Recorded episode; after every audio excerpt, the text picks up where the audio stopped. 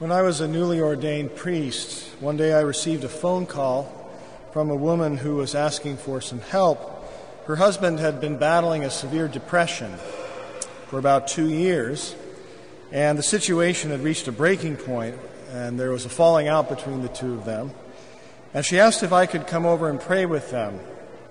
And after speaking to some of the brothers, I set out. And when I arrived there, I found a pretty tricky situation. It was obviously beyond my competence, as it were, as a, as a friend or advisor in some way.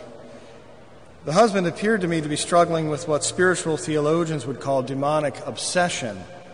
Obsession is less serious than the better known demonic possession, but it happens when someone is stalked by some bad thought, a demonic thought, and can't shake it. Now, the person hasn't given himself or herself over to it entirely, but uh, it's causing problems, let's say. Many psychological disorders are akin to this demonic obsession. That is, they are marked by irrational and harmful thinking that has lodged itself so deeply in the person that he or she has a very difficult time resisting the impulse to act out of these irrational thoughts.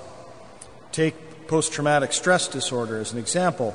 So, a person who's been through a genuine trauma has had that emotional shock, has this trauma imprinted on his or her body, as it were, because emotions are part of our bodies, and also in the mind, in the memory, in such a way that the person can react to harmless situations as if there's a life threatening situation instead.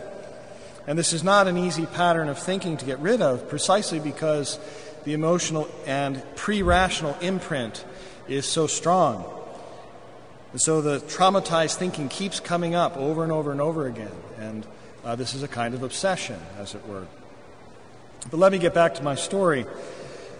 Uh, knowing something about this couple, I was aware of some of what had been driving the depression in the young man. And it was clear that there was no amount of reasoning to be done. I couldn't talk him out of it, that wouldn't work. And they knew this too, and this is really important. That's why they asked someone to come and pray. They didn't call for a therapist, they called for a priest. So I began by asking the man, Are you angry? And he nodded. He was actually too angry to speak. So, um, I did what I had read about in monastic writings. I laid hands on his head and I asked the Holy Spirit to drive the obsessing thought out and to relieve him of his anger. And as I left, I instructed them to recite the Psalms together. Uh, again, it's something we do as monks all the time, so it seemed like a good strategy. Begin with Psalm 1. Just go through the whole thing. Then I took my leave and I continued to pray as I drove back to the monastery. And about four days later, I got another phone call, this time from the husband. And he sounded very much in his right mind.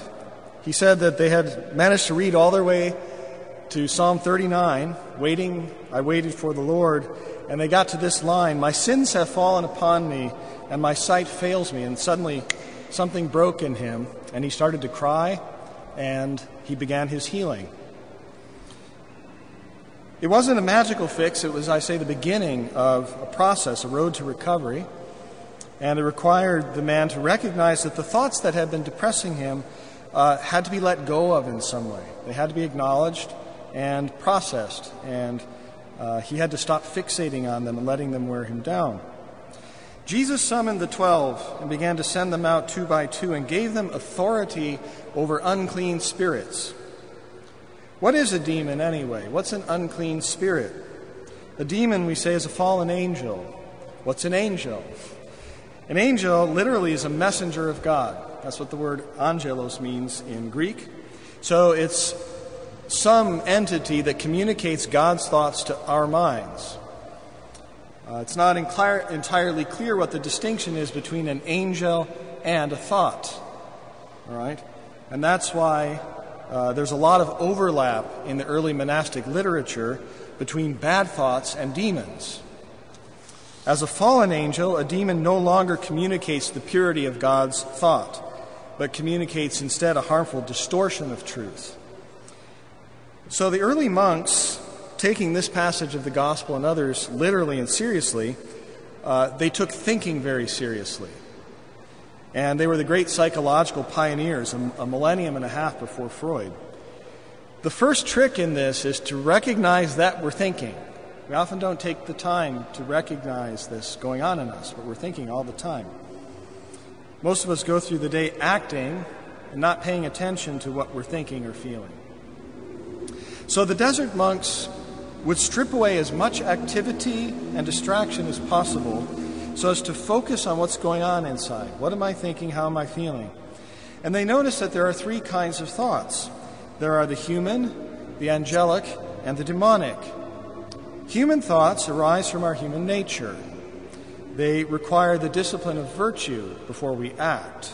So, for example, one of these thoughts might be, Wow, those cookies look really good. Now, the whole point of cookies is to taste good. And that's because our taste buds, which are good, given to us by God, react with delight to things that are sweet. But we also need the virtue of temperance so that we can avoid becoming slaves to delight. We can't just eat anything that tastes good. We have to use our reasons and say, well, we need to eat healthy. So I can recognize this thought ah, cookies, good, and then use my reason to say, but I'll have one after dinner. Angelic thoughts come ultimately from God, and if we are right with God, they bring us peace and faith and consistency in our behavior. So we should think about God's love and fidelity, about the lives of the saints, and so on. Demonic thoughts, by contrast, cause disturbance to those who are seeking God, but it's a disturbance that's couched in deceptive appearances. It's not always obvious that it's a demonic thought. That's why it, these are distortions. They're not outright lies usually. Most of us don't fall for outright lies. When we read that, uh, well, so learning to tell the difference between these types of thoughts, especially between the angelic and the demonic, this comes to be known as the discernment of spirits.